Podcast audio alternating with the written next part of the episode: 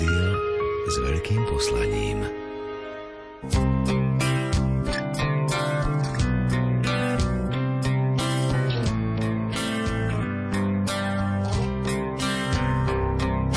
Dobrý deň.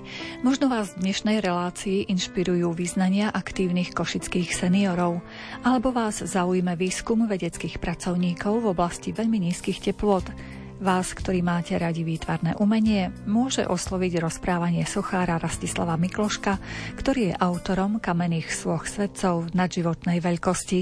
S nádejou, že si v nasledujúcich 60 minútach nájdete tému, ktorá vás osloví, vám nerušené počúvanie želajú tvorcovia relácie Jaroslav Fabián, Jakub Akurátny a Mária Čigášová. Vítajte pri rádiách.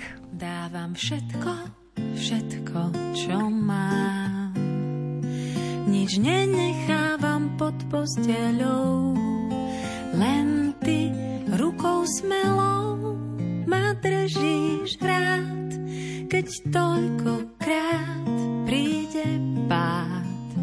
Dáš mi túžby a čierny čaj. Pošetkáš mi, no tak sa maj. A keď nevidíš, čo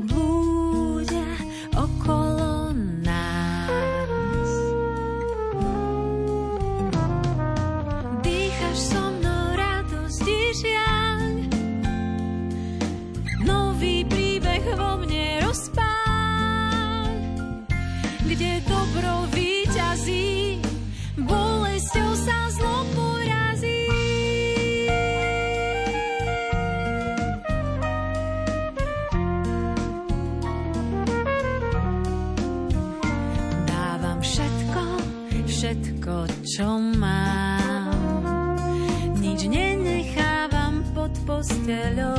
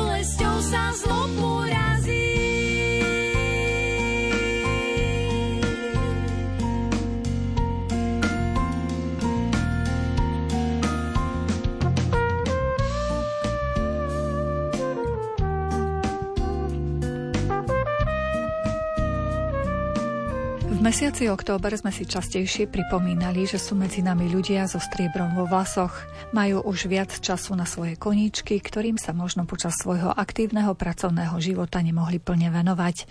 A niektorí košickí seniory sú skutočne mimoriadne aktívni. V závere októbra ocenil tých najaktívnejších ľudí v zrelom veku primátor Košic Jaroslav Polaček. Po tom covidovom období nám bolo naozaj veľmi ľúto, že ten čas na seniorov jednoducho, nie že nebolo, ale chceli sme ich ochrániť. To znamená, tých veľkých verejných akcií bolo naozaj pomene, skoro dva roky neboli, takže snažili sme sa to tempo nabrať, no a mesiac ústy k starším je vždy trošku taký aktívnejší a snažíme sa všetkým urobiť radosť. Určite na tých stretnutiach zazneli pozitíva aj negatíva, s ktorými sa stretávajú košickí seniory. Čo bolo to pozitívum a čo naopak, s čím nie sú spokojní? Začnem tým negatívom. Každý si želá viac aktivít, viac akcií, byť viac na vzduchu, byť viac s priateľmi. To sa nám podarilo naplniť. Naozaj po tej dvoročnej prestávke jednoducho sme trošku zdynamizovali tento ruch, ktorý proste súvisí s týmito všetkými akciami. A to je to pozitívne, lebo naozaj sa všetci tešia, že sa opäť mohli vidieť a mnohokrát sme videli slzy u seniorov, ktorí od šťastia, že sa opäť vidia, že zasa ten život nabehol a tá socializácia funguje, naozaj bolo neskutočne veľmi príjemné. Vyžadujú seniory nejaké ďalšie treba zariadenia alebo možnosti na športovanie, na kultúru?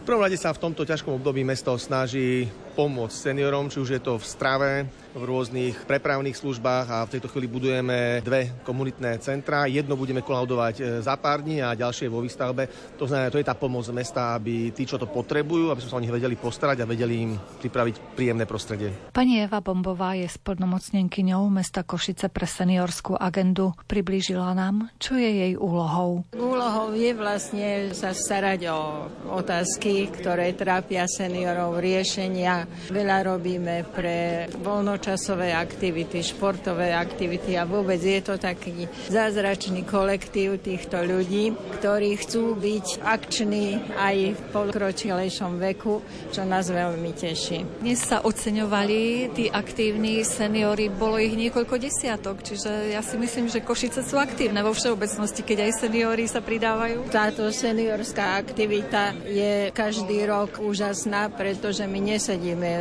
len tak doma, každý má svoje ďalšie aktivity. Máme napríklad športové podujatia, športové olimpiády. Mali sme dokonca literárnu súťaž s strieborným perom. Chystáme ďalšie podujatia, tancujeme, spievame. No a vlastne sme radi, že pominul COVID a že môžeme ďalej nerušene pracovať a tešiť sa ešte zo života, pokiaľ nám Pán Boh dopraje. Tie stretnutia jednotlivých klubov, rady seniorov, to sú nejako pravidelné? Rada seniorov raz do mesiaca zasada, ale podľa toho, keď je potreba, tak aj inokedy, napríklad keď sú tie športové podujatia alebo ďalšie, tak si navzájom pomáhame. No ale gro toho všetkého je v samotných kluboch, ktorých je veľa jednak pri mestských častiach, ale napríklad medzi najstaršie kluby patrí aj Jesen života, ktorá bola tiež takým a je lídrom pri niekdajších východoslovenských železiarniach dnes US Style. Pán Ladislav Varga inicioval pred mnohými rokmi vznik jedného z prvých klubov seniorov v Košiciach. Od roku si dobre pamätám, 2008 som ponorený do tej seniorskej, tejto ešte som vtedy síce nebol už ako senior, ale už čakateľ, takže som bol oslovený. No a som celý život robil s ľuďmi a medzi ľuďmi, takže mi to nebolo nejakým spôsobom cudzie a sme s takou užšou partiou ľudí prijali taký úzus, že budeme vytvárať pre seniorov podmienky pre voľnočasové aktivity, manuálne zručnosti, jazykové zručnosti, počítačové v tých začiatkoch dneska už pomaly. No tak výstavy to boli, by som povedal, dal klinčeky na torte, lebo vlastne celú tú celoročnú robotu sme potom prezentovali v tých výstavách. Máme za sebou, ešte kým Kultúrpark fungoval pre kultúr, tak sme tam zorganizovali, keď si dobre počítam, 6 takých veľkých výstav s veľmi zaujímavým obsadením, teda prezentácie práce tých našich seniorov. Dali sme priestor aj e, z kraja, čo sa týka čipkárok, takže si myslím, že bol celkom slušný ohlas, no ale bohužiaľ keď Kultúrpark skončil s tou viazanosťou na kultúru, tak aj z nás sa stali bohužiaľ bezdomovci ako z organizácie, lebo museli sme uvoľniť priestory, kde sme, jak sa hovorí, využívali a vytvárali. Robili sme, alebo mal som veľký klub čipkárok. Odišli. Ale to aj COVID trošku nám pomiešal karty Robili sme jazykové kurzy, angličtinu, nemčinu, francúzštinu. Ostala nám ešte teraz taká aktívna, aktívne jadro, ateliér rezbárstva a práce s materiálom. Sám som toho účastníkom a som rád, že môžem trošku tam pofidlikať a z toho drievka niečo vymyslieť. Už dneska hlavne pre moje vnúčky nejaké šperky, také malé drevené šperky a podobné veci. Tak toto ma inšpiruje a toto ma ťahá. Někdy se ví, co Bůh chystá, a že se nedají stihnout všechna místa, ale je to dobrák altruista. Vždyť mi dal tebe domov přístav a v něm si ty celý můj svět. Laskavá náruč i zběsilý hled a kolem nás hudba. Jedna z těch krás, kdy po zádech běhá nám mráz. Vždyť víš, srdce nehasnou. Ale může se stát, tak častokrát, že začnu se bát. pak nesmíš to vzdát. Na všechny z tvých cest Má jediná svítím ti dát. co vystrhne mě proud. Musíš plout vzniknout na všechny z tvých cest. Má jediná Svítím ti dál. A teď už cítím, jak sprintuje čas. Ještě než usnu, chci slyšet tvůj hlas. A zůstane věčných i těch pár chvil, kdy zpívala ze všech svých sil. Že božík, jak tvůj je tuhý jak kmen, stromy však dorostou, nezapomeň. ale v korunách vedou tisíce trás. Na konci každé sejdem se zas. Vždyť víš, srdce nehasnou. Ale může se stát, Jak častokrát, že začnu se bát. pak nesmíš to vzdát. Na všechny z tvých cest. Má jediná to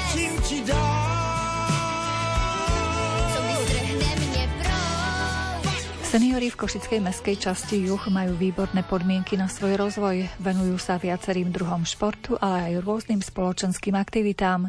V mnohých súťažiach stoja južanskí seniori na stupňoch výťazov. Jednotlivé úspechy nám podrobnejšie priblížil Jan Simko z Denného centra Juh. Máme veľmi dobré výsledky dlhodobo, napríklad v oblasti športu, kultúry. E, Máme spevákov, máme tanečnice, máme športovcov. Takmer na všetkých celomestských súťažiach môžem sa pochváliť, že získávame vysoké medaile, obsadzujeme tie najlepšie umiestnenia a v celku mali sme k tomu aj podmienky, to je pravda. Máme tam vybudované také priestory, ktoré majú málo ktoré mestské časti. A vďaka aj tomu, aj húževnatosti jednotlivcov, dosiahli sme fakt tie dobré výsledky, ale nielen u nás, ale v rámci DC Juh, ale celomestské, ale ešte aj medzinárodné. Napríklad pred mesiacom sme boli v Ostrave na Olympiáde seniorov, medzinárodná olympiáda bola a tam sme tiež obstali veľmi, veľmi pekne. Ako ste vraveli, že v prvom rade musíte mať podmienky, aby ste sa mohli takto rozvíjať. Je to jedno, či seniory, či mamky s deťmi a podobne. Komu za to vďačíte? To sú predstavitelia samozprávy v predchádzajúcich rokoch? No tak tie budovy neboli včera vybudované, to boli už od roku 2002, vtedy boli tie posledné dokončené, čo sa dalo vtedy, lebo organizačne to bolo vtedy tak trošku voľnejšie. Dneska už sú prísnejšie, strážia tie limity, ceny a vôbec tie aktivity. Dá sa aj teraz, ale vtedy boli také možnosti, ktoré sa využili. Len tak na Margo, ak môžem, my tam máme bazén, my tam máme fitness, my tam máme kolky, my tam máme stolný tenis, my tam máme šipkár, jednu miestnosť. Takže každý deň môžu ísť naši ľudia, široký repertoár možností majú. Potom je to samozrejme, že vám sa chce športovať, pestovať kultúru. Áno, tak celku aj preto, lebo trošku sme teraz oddychli, by som povedal nesprávne, ale ľudia sa báli ísť do tých aktivít, lebo bol COVID tak ďalej. Ale dúfajme, že teraz bude len lepšie, len lepšie a vyhrávame všetko. Celé to zariadenie by bolo zbytočné, ak by samotní ľudia nemali chuť sa stretávať a športovať a všetkých tých aktivít sa zúčastňovať. Neviem, či to sem patrí, ale napríklad my máme najbližšiu našu internú súťaž, jesenné športové hry, ktorý má 21 rokov a organizujeme to tak, že piatok máme stolný tenis celý deň a pondelok na Alejovej ulici máme tam 5 disciplín, muži a ženy, teda dve kategórie. Máte viacero pravidelných podujatí. Všeobecne treba povedať, že v Košiciach seniory majú aktivitu. My máme prvú možnosť internú, tú našu, v rámci denného centra Juh. Tam je približne 242 členov, ktorých športuje polovica aktívne a pravidelne, takže za to máme aj dobrý výber. No a potom máme celomestské aktivity. Počnúc od Olympiády na jar, na jeseň a existuje u nás taká mestská súťaž, konkrétne ligové súťaže. A tie ligové súťaže prebiehajú zase v piatých disciplínach. Sú tam také rarity ako boča, potom je tam stolný tenis, je tam futbal, basketbal a občas aj iné disciplíny, ale to sú nesystémové, nepravidelné. Ale pravidelne boli tie 4-5 disciplín, čo som spomínal. Ste vraveli, že dokonca aj v mimomestskom meradle máte úspechy na športovom poli. Čo napríklad, tak na ilustráciu ste dosiahli? Tá súťaž Medzinárodná olimpiáda má už veľkú tradíciu. Má to približne, ak sa dobre pamätám, okolo 12 rokov a každý rok inde sa konajú. A tam sú zas štáty ako Maďarsko, Česko, konkrétne Budapešť, Ostrava, Chorvátsko, potom Polsko. Oni nesúťažia síce pravidelne, ale tie tri základné štáty ako Česko, Slovensko, Maďarsko pravidelne každý rok. A zaujímavé na tom je to, že inde sa to rotuje. Tým, že sme teraz boli v Ostrave, na budúci rok máme v Budapešti a potom o dva roky v Košiciach. Tam sú také disciplíny už aj náročnejšie, plávanie. Potom je tam bowlingové súťaže, tenisové súťaž a šipky napríklad, ale sú tam aj teraz najnovšie petang robíme. Vo Francúzsku to je národný šport, dokonca veľmi chcú, aby sa to hralo aj na olympiádach. Zatiaľ u nás sme trošku slabší, ale na našej úrovni to je zaujímavá hra oslovuje každého skoro a tých 14-15 družstiev nájdeme v Košiciach kedykoľvek, ktorí sú ochotné a sú úspešné. A prečo je podľa vás dôležité, aby aj ľudia v tom zrelšom veku sa takto stretávali a boli aktívni na všetkých tých úrovniach, športovej, kultúrnej? Tak predovšetkým by som odpovedal, že jednak spoločná vec to je, to znamená, že nie si sám doma. Mnohí ľudia žijú sami a to pre nich to je vykúpenie, že môžu sa kamarátmi porozprávať. Niekedy ani nejde fakt o tú súťaž, aj keď sa tam bojuje poriadne, ale tým, že sú zainteresovaní, tým, že na to myslia, tým, že je tu pravidelnosť, tak to o to viac zaujímavé. Tu by som doplnil jednu vec, že neviem, či sa môžem chváliť. Ja som bol medzi tými, ktorí sme vymysleli mestskú súťaž pred pár rokmi, piatými rokmi, šiestými v stolnom tenise. A po pol roku prišiel za mnou jeden a hovorím, že ďakuje, lebo má napísaný program, že pondelok teraz hrá so severom, o týždeň útorok hrá so západom a takto sa teší na to 7 dní, že kedy bude najbližší zápas. A čo vás osobne motivuje k tomu, že venujete svoj voľný čas k organizovaniu aktivít tohto klubu? Jednak sám súťažím a jednak je to, ako som hovoril, že určitá forma spolupráce, je to spoločná aktivita, je to potešenie pre človeka a niekedy aj z toho mám radosť, že nesme, ako som hovoril, nesmielo, že prídu sem obávami, ja to neviem, ja to nebudem a nakoniec odchádzajú úsmevom. A úsmev to je cena a odmena by som povedal ešte. Je iný, Bože iný, celkom je iný ako ten, čo naučil ma láskať zem a každý gram jej hliny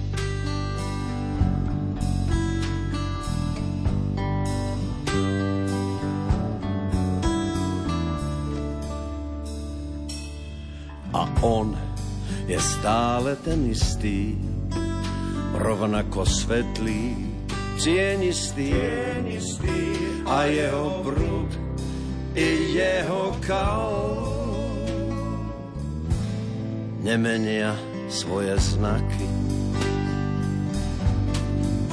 Ja som to bol, kto nepoznal, netušil, že je taký, ja som to bol, kto nepoznal, kto netušil, že je, že je taký.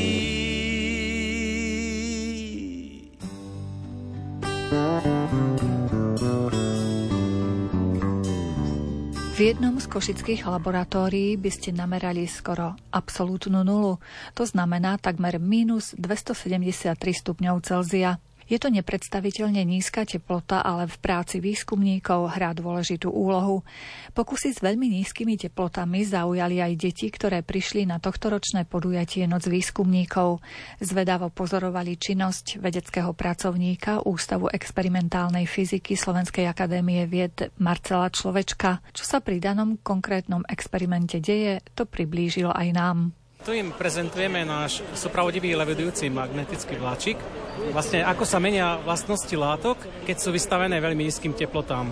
No máme magnetickú dráhu, na ktorej sa nám znáša tabletka z vysokoteplotného supravodiča, ktorá bola predtým skladená v kvapalnom dusíku. A plus máme ešte nejaké ďalšie podporné ako experimenty, ktoré k tomu ukazujeme. Napríklad, že ako sa mení vlastnosti biologických látok, keď to sú vystavené takýmto nízkym teplotám, tak to ukazujeme na nejakom liste šalátu, že úplne skrehne a dá sa úplne rozdrviť. A také podobné experimenty. A akú najnižšiu teplotu dokážete vyrobiť? V laboratóriu je ešte oveľa nižšie, toto akože pre nás ešte stále dosť horúco. A tak v našom konkrétnom laboratóriu sa vieme dostať naozaj veľmi blízko k tej absolútnej nule, čo je nejakých minus 273 stupňov Celzia. A ako sa dá vyrobiť takmer absolútna nula? Absolútna nula sa vyrobiť nedá, to sa dá len nejako limitne k tomu blížiť. Sú nejaké také technológie, ako sa k tomu dá približiť na naozaj veľmi blízko. Nejaké máme aj v našom centre. Že by som povedal, že tej absolútnej nule sa vieme približiť na nejakých 50 milióntin stupňa, čiže naozaj veľmi blízko. Ale stále ešte nie je to absolútna nula. A pokiaľ ide o nejaké výskumné projekty, ktoré realizujete u vás na pracovisku, čo to je konkrétne? Tak v Centre fyziky nízkych teplot tam máme viacej výskumných skupín. Jednak sa zaoberá práve tými rôznymi supravodičmi. Naša skupina sa zaoberá práve štúdiom vlastností supratekutých fáz helia, ktoré sú práve pri tých najnižších teplotách a potom máme ešte jednu výskumnú skupinu, ktorá sa zaoberá skúmaním vlastností látok pri extrémnych podmienkach, napríklad vysokých tlakoch alebo vysokých magnetických poliach, tiež pri tých nízkych teplotách. A na čo ste napríklad prišli? Ako sa menia tie vlastnosti s tou znižujúcou sa teplotou? V našom prípade my používame špeciálny izotop helia, helium-3 a to sa pri tých veľmi nízkych teplotách dá používať ako modelový systém pre rôzne experimenty, napríklad z kozmológie alebo z jadrovej fyziky. Napríklad dá sa tam urobiť taký jav, ako simulovať veľký tresk v tom supratekutom heliu 3, čo v normálnom vesmíre urobiť nevieme alebo nejaký taký analogický experiment, ako keby som mal horizont udalosti čiernej diery, tak to tiež sa dá urobiť v tom supratekutom heliu 3. Čo sa tu teraz okolo nás šíri? Nejaká hmla? To je práve ako ten kvapalný dusík, ktorý sa vyparuje. Tak ako sa vyparuje, tak zároveň sa zo vzduchu zdráža tá voda a potom to vytvára ako keby bielú paru, hej, čiže to takto pekne vyzerá potom. Ešte by som sa vrátila k vášmu výskumu. Spolupracujete aj so zahraničím na nejakých témach? Áno, máme samozrejme spoluprácu aj so zahraničím. Napríklad v poslednom čase je to cez eh, projekt European Microcurrent Platform, a tam máme spoluprácu skoro s všetkými takými podobnými pracoviskami v Európe, ktoré sa tou fyzikou nízkych teplot zaoberajú. Je ich trošku viacej, napríklad, čo ja viem, tak v Lancasteri, Royal Holloway v Londýne a tak ďalej. A aj učíte na škole, alebo len výskumu sa konkrétne vaše pracovisko venuje? My sa venujeme najmä ako výskumu, ale vedieme aj doktorantské štúdium, respektíve máme aj doktorandov, tak tomu sa venujeme ako tomu tretiemu stupňu. V princípe je tam možné u nás robiť aj nejaké tie bakalárske práce, diplomové práce, čiže aj toto sa dá akože pod našim vedením robiť. Ale ako keby som nejaké konkrétne predmety, tak to neučíme. No. A majú študenti, doktoranti záujem o túto oblasť nízkych teplôt? By som povedal, že aj áno, bo to je také nezvyčajné. A máme napríklad teraz aj v tej Ukrajiny nejakých doktorandov a tak, čiže je aj záujem aj z iných krajín, že sem tam dostaneme aj nejaký e-mail z iných krajín, že by chceli k nám prísť na doktorantské štúdium. Čiže nielen Slováci sú tam.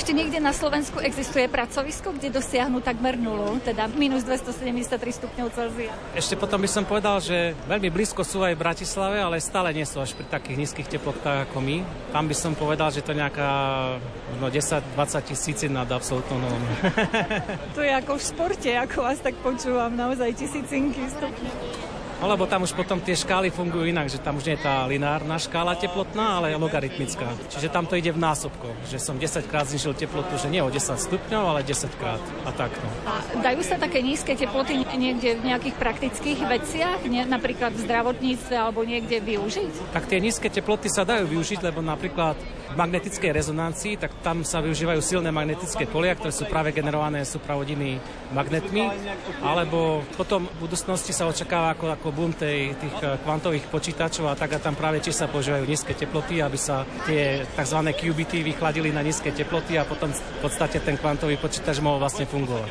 A na tú skoro nulu dokážete dosiahnuť pri ktorých materiáloch?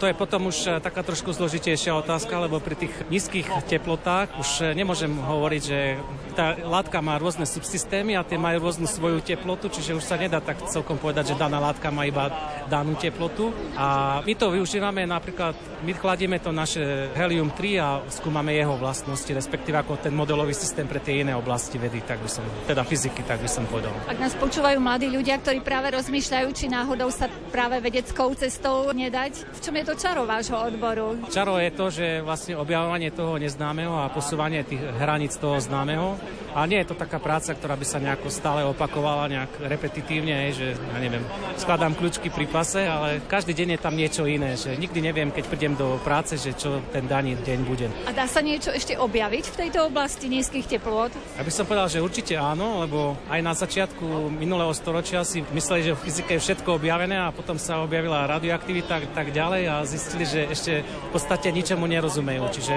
povedať, že už je všetko objavené, to by bolo akože dosť predčasné, by som povedal. Čím viac vedec vie, tak vie, že ešte toho veľa nevie. Presne tak. To som videl také prirovnanie, ako keď idem niekam na túru do kopca a na začiatku vidím nejaký ten horizont a ten horizont sa mi stále zväčšuje a zväčšuje. Čiže to je také podobné ako s tým vzdelávaním sa, že čím viacej toho viem, tak tým zároveň sa mi ten horizont zväčšuje a tým vidím, že koľko toho ešte neviem. A prípadní mladí záujemcovia by v čom mali byť talenty? V matematike, vo fyzike? V čom podľa vás, aby zvládli celý ten podklad? Mali by mať záujem o tie prírodné vedy všeobecne, by to malo nejakým spôsobom zaujímať. A potom si myslím, že keď ich to zaujíma, tak majú potom aj tie predpoklady, aby to zvládli. Když zima je a bílý sníh krajinu topí v závějích a vítr umývát a dout. Když slunce poutník pomalý mlhami tvář si ovalí a tulák hledá teplý kout. Když ráno šedou záplatou pohladí cestu za vátou a večer dá mým písním klid. Tu vzpomínám já pohádkář na tvoji něhy plnou tvář a tvého smíchu zvuk a třpit. Když někdy ujede mi vlak a mě je náhle všelijak na opuštěném nádraží. Když smůly šedé bodláčí, po mně svou hlavu otáčí a na nohou mám závaží. Když ráno dá jen zlost a vztek a večer je jak hořký lék, co platí starým hříchům daň. Tu vzpomínám já znavený na jedno teplé stavení a na tvou malou něžnou dlaň. A když pak vidím vedle cest kytku, co vůní umí kvést, i když tam poliká jen dým, a žlutý list, co z nebe spad, jak lidské oči umí řád, když krajem podzimní desín když tisíc věcí kouzelných. Mladý umelec Rastislav Mikloško vytvoril kamenné sochy v nadživotnej veľkosti. Ide o sochu svätého Floriána v Zborove a sochu svätého Ondreja v obci Kojatice. V podstate tvorí od detstva. Obrazov aj soch má veľa. Jeho diela sú v súkromných zbierkach, vo vlastníctve samozpráv aj v domácej zbierke. K jeho blížiacim sa narodeninám mu sestry pripravili jedno obrovské prekvapenie. Vernisáž výstavy jeho tvorby. Keď prichádzal do výmeníka na Štítovej ulici v Košiciach, myslel si, že ho sestry pozvali na vernisáž mladých tvorcov. Netušil, že ide na výstavu vlastných diel. Ako sa celý nápad zrodil a zrealizoval, nám priblížila jeho sestra Alena Tabáková. Ja som v mladosti, tak úplne v rámci humoru, aspoň z jeho strany, slúbila, že jeho tvorba je podľa mňa úžasná. Ja som tým nadchnutá a určite ho obdivujem za to, čo dokáže urobiť z hocičoho, z hociakého materiálu a v nejakej takej chvíli. Sľubila som mu, že raz mu urobím vernisáž a výstavu venovanú len jemu a jeho vlastne tvorbe. On sa z toho zasmial, no ale našla som konečne nejakú možnosť to pripraviť. Začala sa mi taká myšlienka, že urobím to tajne a urobím mu prekvapenie a nechcela som, aby sa na tom nikto podielal. Proste chcela som to urobiť podľa svojich predstav, aby nikto proste mi nediktoval, ako to má byť, lebo ja som tú víziu mala už dávno, že ako to chcem, aby to bolo. Samozrejme, nedalo sa tu doniesť všetko, čo je škoda.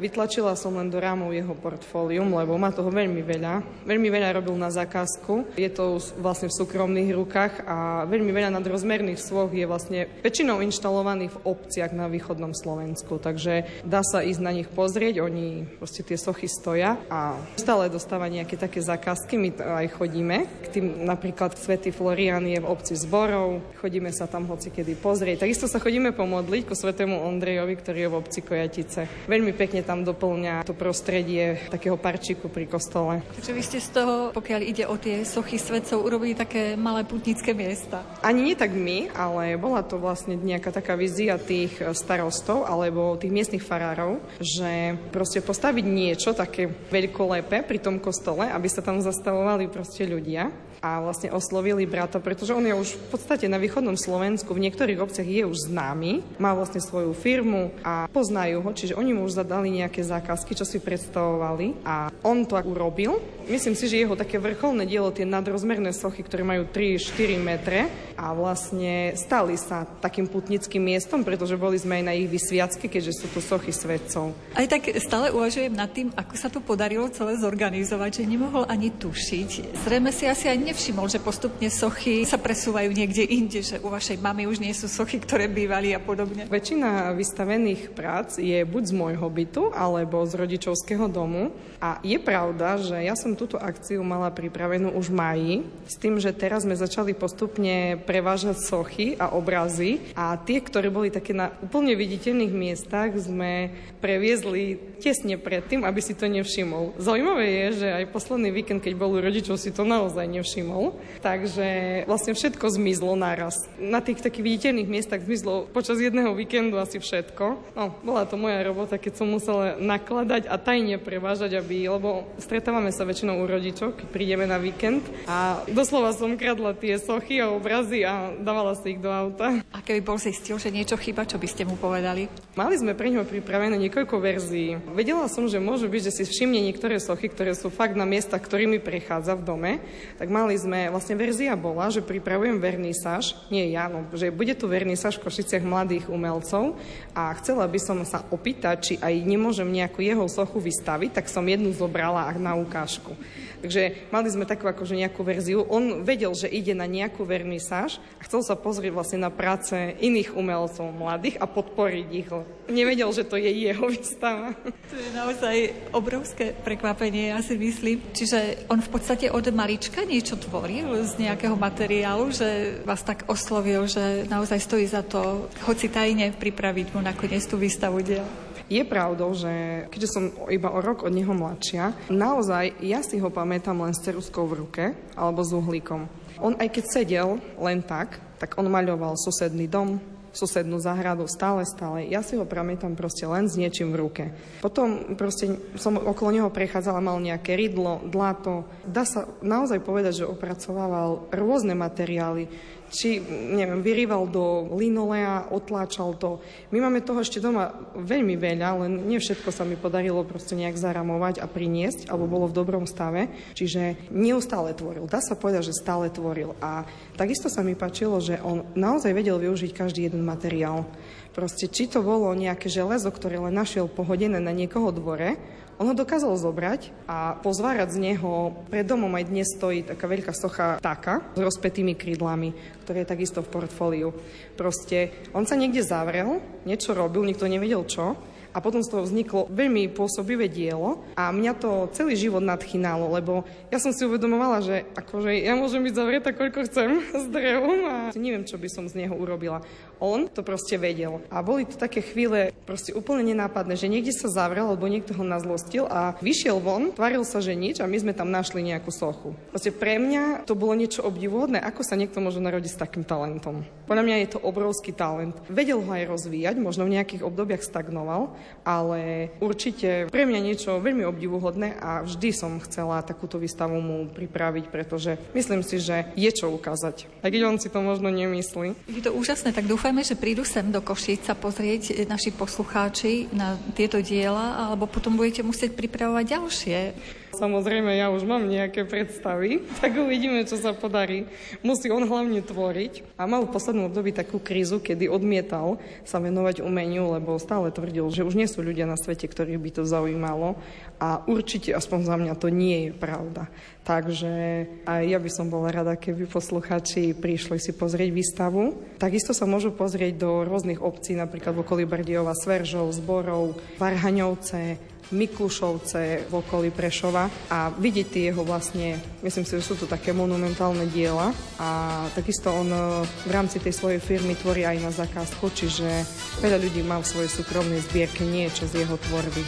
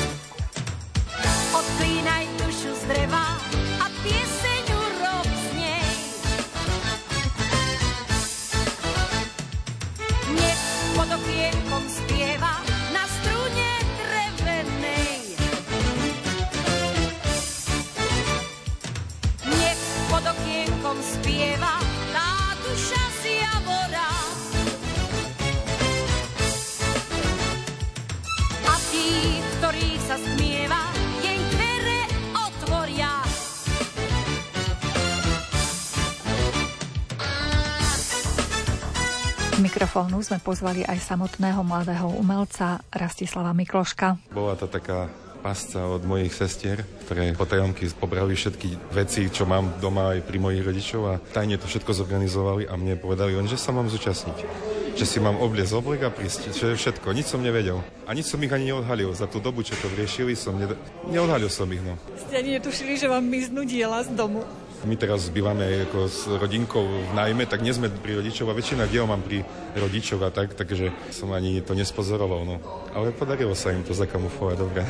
Asi vám to urobilo radosť pred narodeninovú? No, urobil mi to veľkú radosť, asi najväčšiu v živote. Ja som toto chcel, akože či vôbec to niekoho zaujíma, že či, tak som teraz príjemne prekvapený, že pár ľudí sa nájde, čo by zaujímalo to, čo ja robím, tak som z toho v šoku. Tak ste nadobudali dojem, že umenie v posledných e, mesiacoch, rokoch e, prestalo zaujímať ľudí? E, nadobudám taký dojem skôr lokálne, že u nás nejak časom ako z Prešovského okresu, tak mám taký pocit, že ako aj na Slovensku, no ne, ne, nechcem to tak hovoriť ako kriticky, ale vnímam také, že to umenie trošku na okraji spoločnosti pri dnešných technológiách a pri sociálnych sieťach a pri všetkom tom bombastickom farebnom obsahu, ktorý môžete dostávať z, z telky a z mobilov, že už tak trošku to reálne umenie trošku je odsované na, na oke, ale myslím, že to je napríklad aj tak s knihami alebo s literatúrou. A tak, že teraz je trošku taká doba wow tých vecí, ktoré sú veľmi zaujímavé na tom internete, v tej telke všetko HD, takže to tak e, opanta ľuďom mozog a už potom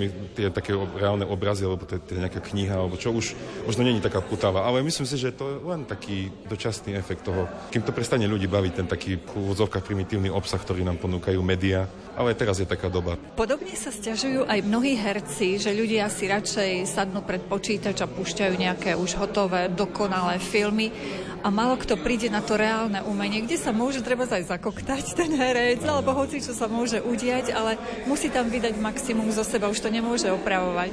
Áno, ja som napríklad, keď som pracoval roky v Prahe, tak som robil pre divadlo a pre film tak uh, som sa tam stretával, som celé to, ten priemysel ako poznal, tie v Prahe, aj tie barandovské štúdia a toto. Tak som videl aj hercov, aj rôznych umelcov, ktorí sa zúčastňujú na rôznych typoch umenia.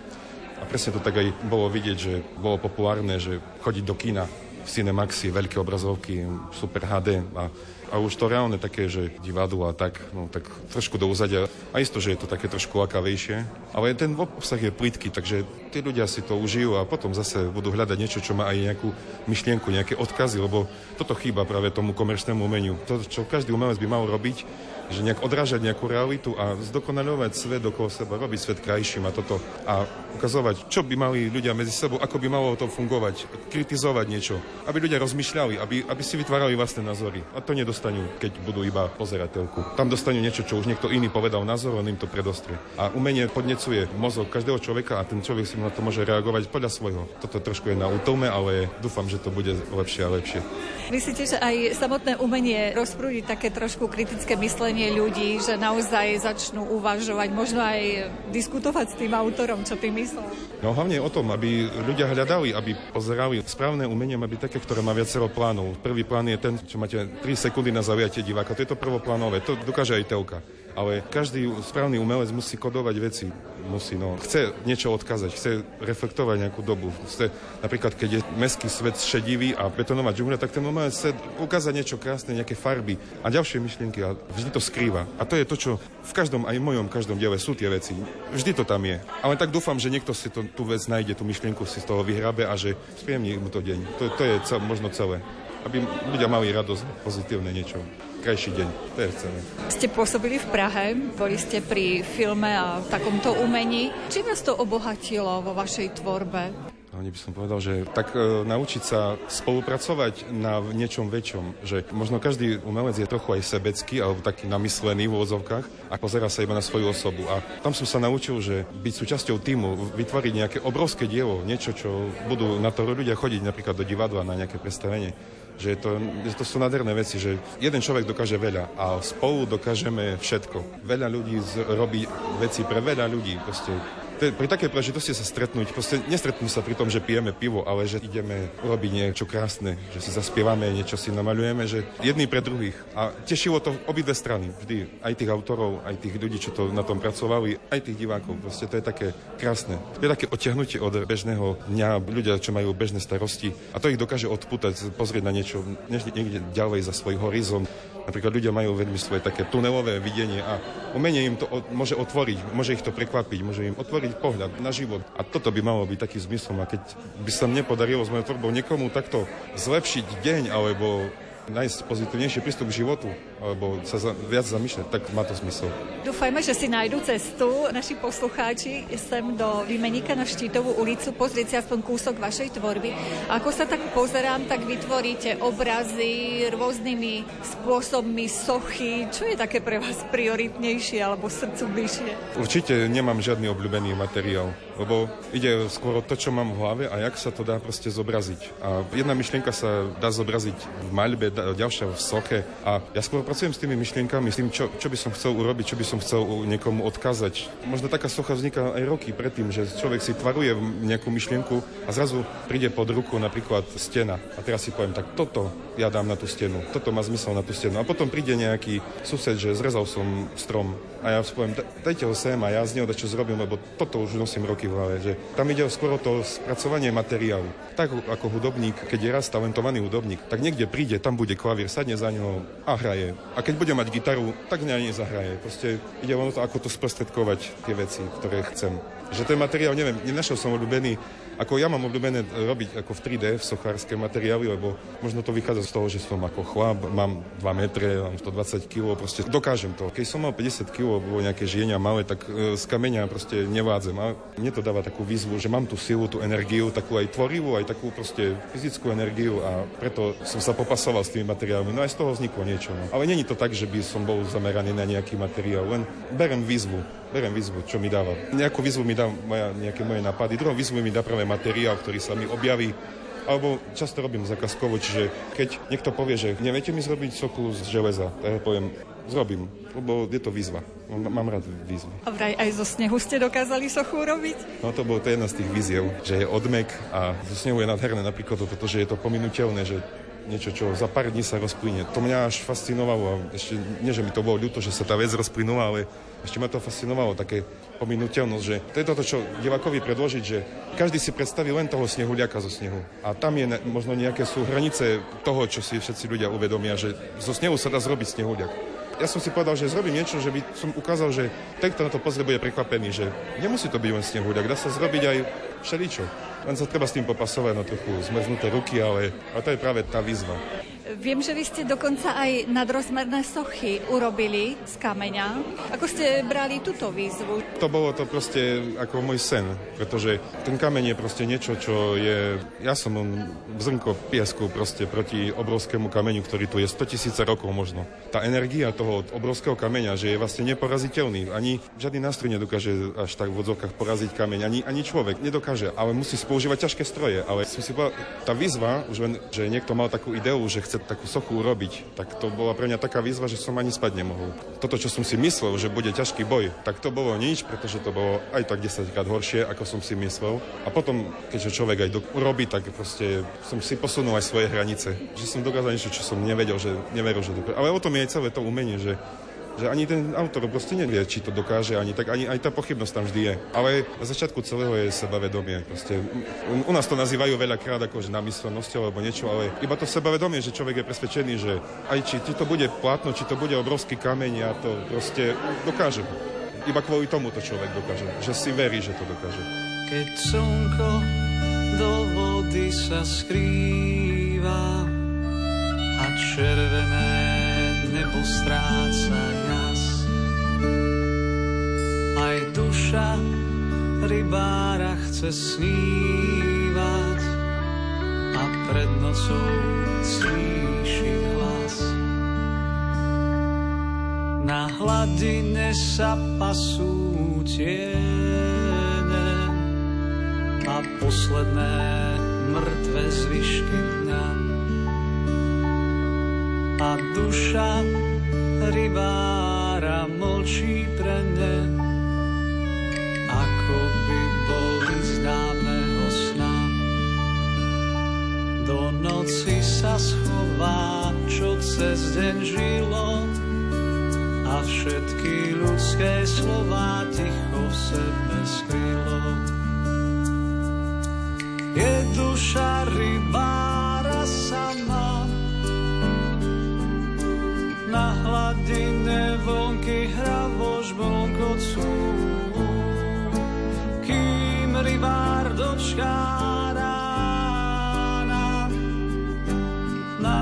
nebi si o ňom traja šepocú.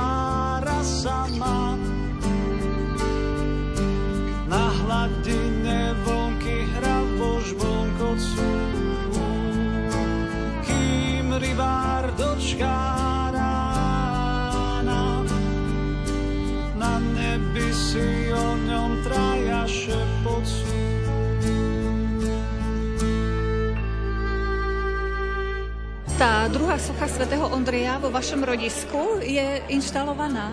Áno, áno, tam to sme robili projekt e, Park svätého Ondreja, revitalizácia celého cirkevného parku okolo kostola, tak ja som bol len tak súčasť projektu, no akože zrobiť dominantu toho. Podarilo sa spoločne tiež to je tiež takéto súborné dielo, kde viacerí ľudia na tom pracovali a podarilo sa zrobiť nádherný park v strede obce na takom kopčeku, tak úplne až symbolicky. Tá moja socha to bola len súčasť toho. Berem to aj tak osobne, že som tam od malička chodil do kostola každú nedeľu a videl som tam nejaký zarastený les pri kostole a keď ma oslovili, že môžem byť súčasťou toho, že môžem nejak obci, aby bola krajšia, tak som veľmi rád to urobil. No.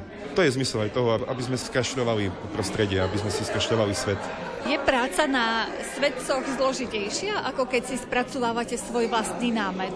No tak to je veľmi ťažká tematika. Pre mňa to bola výzva a presedel som hodiny a desiatky hodín a dní a neviem ani čoho na tým, aby som si naštudoval všetky parametre, čo znamená sakrálna socha, sakrálna plastika, ako sa zobrazuje, aké sú rôzne štýly aj, aj zo školy. Proste dať dokopy niečo, čo musí to už mať nejaké parametre a musí to byť s úctou niečo. Je to veľmi ťažká tematika. Ale zase ja ho poviem, čím ťažšia vec, tak väčšia výzva. A ja mám rád každú výzvu. Aj táto tematika som zaujímavá, lebo ja by som robil moderné umenie, abstraktné možno niečo alebo tak, ale toto je zase niečo, čo má aj veľa symbolických významov a mňa napríklad tešila myšlienka, že sakrálnu sochu vie pochopiť od malého dieťa až po starú babičku. To je proste pre všetkých, to je niečo, čo už tu poznáme. Každý pozná sochy svetcov a teraz musel som mať veľký rešpekt mať k tomu, aby som ja zrobil niečo, čo neurobím hambu nejakej tej symbolickosti toho sakrálneho umenia, aj tú úctu k tomu svetému, lebo sa zobrazuje nejaký konkrétny človek a tak už je veľa jeho spodobení a pre mňa bola výzva zrobiť niečo, čo je originálne, čo bude len, ale zase, aby som neporušil nejaké hranice, ktoré v tom sakrálnom umení sú ako dosť prísne. Takže veľká výzva pre mňa. Mám rád túto tematiku, aj keď som ju na začiatku odmietal, ale sa mi to o to viac zapáčilo, lebo to je proste tiež nekonečná studnica napadov a som si myslel, že práve nie, že keď je raz svetec zobrazovaný takto, musíte ho zobraziť takto, ale vôbec to nie je pravda.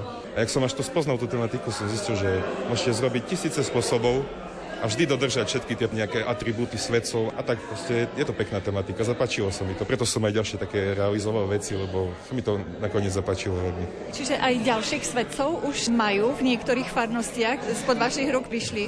Napríklad teraz mám projekt aktuálny svätého Huberta do Kaponky pre poľovnícke združenie. Takže teraz mám ďalšiu výzvu, že mám zrobiť svetca s jeleňom, ako realisticky pekne. Zase svetec, ktorý má nejakú zvieraciu figuru a tak, takže sa teším na to teraz, budem zime na tom pracovať. Ako si mám možnosť tu čítať na jednom obrázku, vy ste obnovovali aj kaponku svätého Floriána, tuto v Košiciach, v spolupráci so železničiarmi. Áno, to bol veľmi pekný projekt, pre tých svetcov som urobil, ale náš pán Farar je z Košic a jeho brat tento projekt započal a úplne schatranú kaplnku dal do poriadku z vlastných zdrojov, bez nejakých dotácií a dalo sa to dokopy. Ja by som v tomto projekte chválil hlavne toho pána, ktorý neviem si spomínam meno teraz, ale že to dokázalo tak spojiť aj, aj aby to bolo historicky presné, aby to bolo uznané historikmi, ale zároveň bez financií sa to poskladalo iba tak ako z vlastných zdrojov. Že ja som aj v tomto duchu prispel k tomu, že som vlastne tak iba nie za veľkú odplatu proste urobil tie veci, lebo som sa chcel zúčastniť toho projektu. Táto kaponka je špeciálna v tom, že je dvojsvetcová, čo je veľká rarita na Slovensku. Je len myslím, že pár, alebo či vôbec nejaká. Takže o to viac sa oplatí zachrániť takéto netradičné kultúrne pamiatky. A som rád, že som mohol takto prispieť. Nemohli sme zrobiť autentické sochy, pretože neboli vôbec dokumentované, boli zničené a jedna z nich bola v muzeu z Katrana, tak ja som sa iba tak voľne pokusil zrobiť kopiu, ale to je, není presný názov kopia, no tak je to taká voľná kopia aby to bolo v rámci nejakého symbolického rozpočtu. Ale dielo sa podarilo, je nádherné a každému odporúčam sa tam prísť pozrieť a pomodliť. Je to také zaujímavé, že desiatky rokov sa kolo toho chodilo, kolo tej zbúranej stavbičky sakrálnej. Nikto možno ani netušil, že je to vlastne taká kaplnka svätého Jana Nepomuckého a svätého Floriana, až sa zrazu stretlo zo pár nadšencov, vrátane vás a máme obnovenú kaplnku. Vždy je to len o tých ľuďoch, ako si to nejak vážia. Lebo máme tu nádherné historické pamiatky, máme tu umelecké diela nádherné. Aj zo všetkých období, len pár ľudí je takých, ktorí naozaj tieto veci je ochotní riešiť, ale to, to sú ľudia, ktorí sa musia obetovať. Proste to, to nie je o tom, že nejaký mecenáš proste vytasí nejaké peniaze a povie, ja som za umenie. To je o tej drobnej mravenčej práci, o tom vybavovaní, o tých papieroch, o tých povoleniach, o zháňaní nejakých peniažkov a o vlastnej práci. Musí to byť človek, čo to robí z láskou a so srdcom. A potom aj ten výsledok je to z toho cítiť tú lásku, ktorou to tí ľudia robia. A keď niekto urobil napríklad tú kaplnku pred 100 rokmi, zrobil ju pre všetkých, zrobil ju, aby celé generácie sa tam modlili a je našou aj po trochu povinnosťou, aby sme nenechávali schatrať takéto veci, lebo sú to umelecké diela a sú to veci, na ktorých ľudia pracovali, dali na to obrovské peniaze a chceli to odozdať ďalším generáciám. A my si to musíme vážiť. Nie, že máme, musíme, podľa mňa.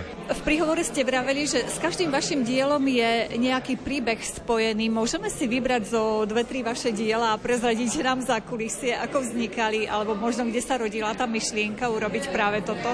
Tak možno aj teraz som práve povedal tie príbehy, napríklad tej kaponke k tým sochám, to bol ten taký príbeh, ale čo viem, napríklad osobné príbehy sú, že napríklad moja diplomová práca Názov mojej práce nejak voľne povedané bolo, že ako sa dá myšlienka zobraziť v materiáloch. To bolo aj to, čo ja hovorím, majú moja tvorba, tak aj tak som aj diplomovú prácu si písal, že myslím, že využitie materiálu pri tvorbe diela. Ako daný materiál vplýva na to.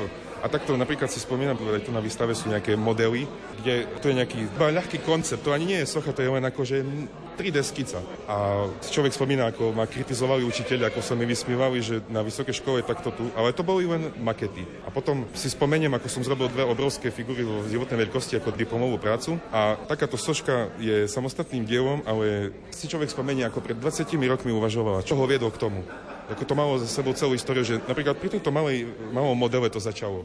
A skončilo to, dva roky som pracoval na veľkých sochách a začalo to malou vecou, ktorú som možno za hodinu urobil. A tak sa to rozvíjalo na všetky strany. Takže to sú pre mňa také osobné príbehy. A potom napríklad tento drak, ten je zase príbeh, že z Borove sa robia sympozia, tam je taký obrovský park a tam sú sochárske sympozia. A ja som bol na jednom sympozii, ako súčasť sympozia bolo to, že som robil tú sochu z kameňa. No ale všetci pracovali celý týždeň na sochách a ja som tam iba inštaloval už kamennú sochu, iba som inštaloval, čiže som mal prvý deň hotovo. No a tak 4 dní som tam s kamarátmi, čo tam pracovali, tak som nevedel, čo mám robiť, keď ešte som na sympozíu, tak som zobral drevo, čo tam niektorý z nich odrezal zo svojho dreva. A iba tak voľne som zrobil na, na, na že ma napadlo, že to je erb obce zborov. Tento postavec je erb, v tvare erbu a je to vyťahnutý erb do 3D, to je, myslím, že drak, ktorého Maria Antiochíska zabíja. Takže toto je tá myšlienka toho erbu a iba tak proste, iba tak, že niektoré veci proste vzniknú iba z toho, že ráno vstanete a vás tam niečo napadne. Alebo na želanie niekoho, napríklad moja mama si niečo želala a povedala, že zrob pre mňa sochu nejakú. Tak som jej proste zrobil k narodeninám niečo. Že tak ako potešiť aj niekoho blízkeho, iba tak, aby mal radosť. No. Napríklad to je táto Maria s dieťaťom. To je zakázka pre moju mamu, ktorú má 20 rokov a majú v obývačke v kute, ale vždy ju má tam, tak ja sa teším, že takto som ju vtedy potešila, že, že naozaj má radosť, že ju tam, že ju nikde nehodila do peca. Ako vidím, vy máte aj vlastný Betlehem. No, toto je tiež zakázka pre moju mamu ako Betlehem, ale Betlehemov som viacej ani to nemám na výstave, ale zrobil som akési dva Betlehemy, také aj veľké. Ale toto bola zakázka taká, taká bonusová, že moji rodičia mi hovorili, že robíš Betlehemy pre hoci koho a my nemáme. Tak zase nejaký odrezok Možno, že aj toto je odrezok z toho draka, napríklad. Nejaký odrezok a som vymyslel nejaký Betlehem zase originálny, čo ešte som... Najprv si človek pozrel 100 Betlehemov a tak si poviem, že viem, aké nechcem urobiť a potom viem niečo, aby bolo niečo originálne. No. A toto ešte ani není dopracované, lebo ešte by tam mala ísť aj farba, lazúri, takže možno ešte to bude mať ďalší vývoj. Ale hlavne, aby to bolo niečo, čo je originálno a aby to potešilo niekoho. No, tak na Vianoce sa tešíme, budeme mať po stromčekov. A na čom pracujete, ak môžete prezradiť? Mám taký projekt, že včelý úľ vyrezávaný. Niečo na štýl, ako je grecký panteón, že to nebude úľ ako iba domček, ale že to bude reliefná rezba s motivom svätého Ambroza, ktorý je patron včelárov. Takže s motivom svätého Ambroza taký je hlboký relief. Už to mám tak pripravené, ale tak trochu mi to naťahuje, no tak na tom pracujem tak dlhodobejšie a teraz, jak som spomínal, tak mám e, projekt toho jedného Betlehemu, to ešte čakám, či vôbec sa bude realizovať. No a svätého Huberta do kaplnky. Takže tak viacero vecí je vždy tak rozpracovaných a samozrejme prichádzajú Vianoce, tak musím niečo vymyslieť, niečo originálne na darčeky. Tak sa tešíme, že budete ďalej potešovať ľudí svojou tvorbou. No ja budem rád, keď sa nájdú ľudia, ktorí poteší to, čo ja robím. To je zmysel toho to robiť. Preto to sa oplatí ako vstať od tej telky a napríklad prísť do dielne a sa zašpiniť a do noci pracovať, lebo že niekto z toho bude mať radosť, tak dúfam, že bude čím ďalej tým viac ľudí, ktorí sa aj potešia to, lebo to je pre ľudí všetko. Bez tých divákov by neboli ani umelci. Bez divákov by neboli ani, ani umenie by nebolo.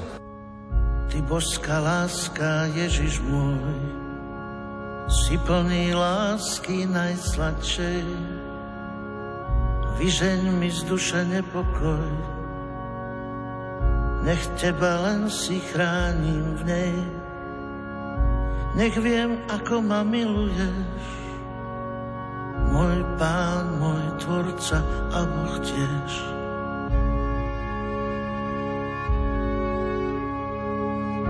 Máš moje srdce, v ňom som s ním a nikdy mi ho nevrát späť. A je tu záver dnešných vyznaní. Reláciu si môžete vypočuť ešte raz v repríze v sobotu o 14. hodine. Pod jej prípravou sú podpísaní hudobný redaktor Jakub Akurátny, zvukový majster Jaroslav Fabián a redaktorka Mária Čigášová. Ďakujeme vám za pozornosť a želáme vám pekný deň. Držím tvoj kríž, môj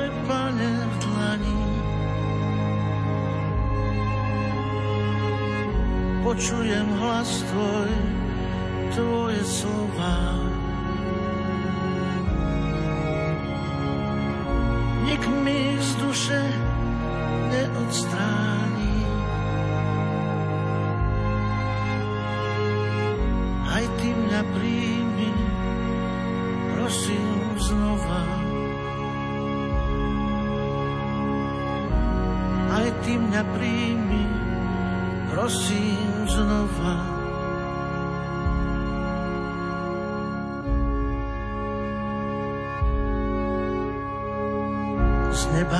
Božia Matka zníš, tu v rušiach kvitne i tvoj syn.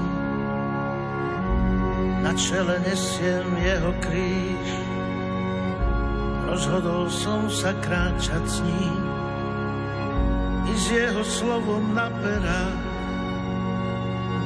čo zaháňa môj ľudský strach. Držím tvoj kríž, môj pane v dlani. Počujem hlas tvoj, tvoje slova.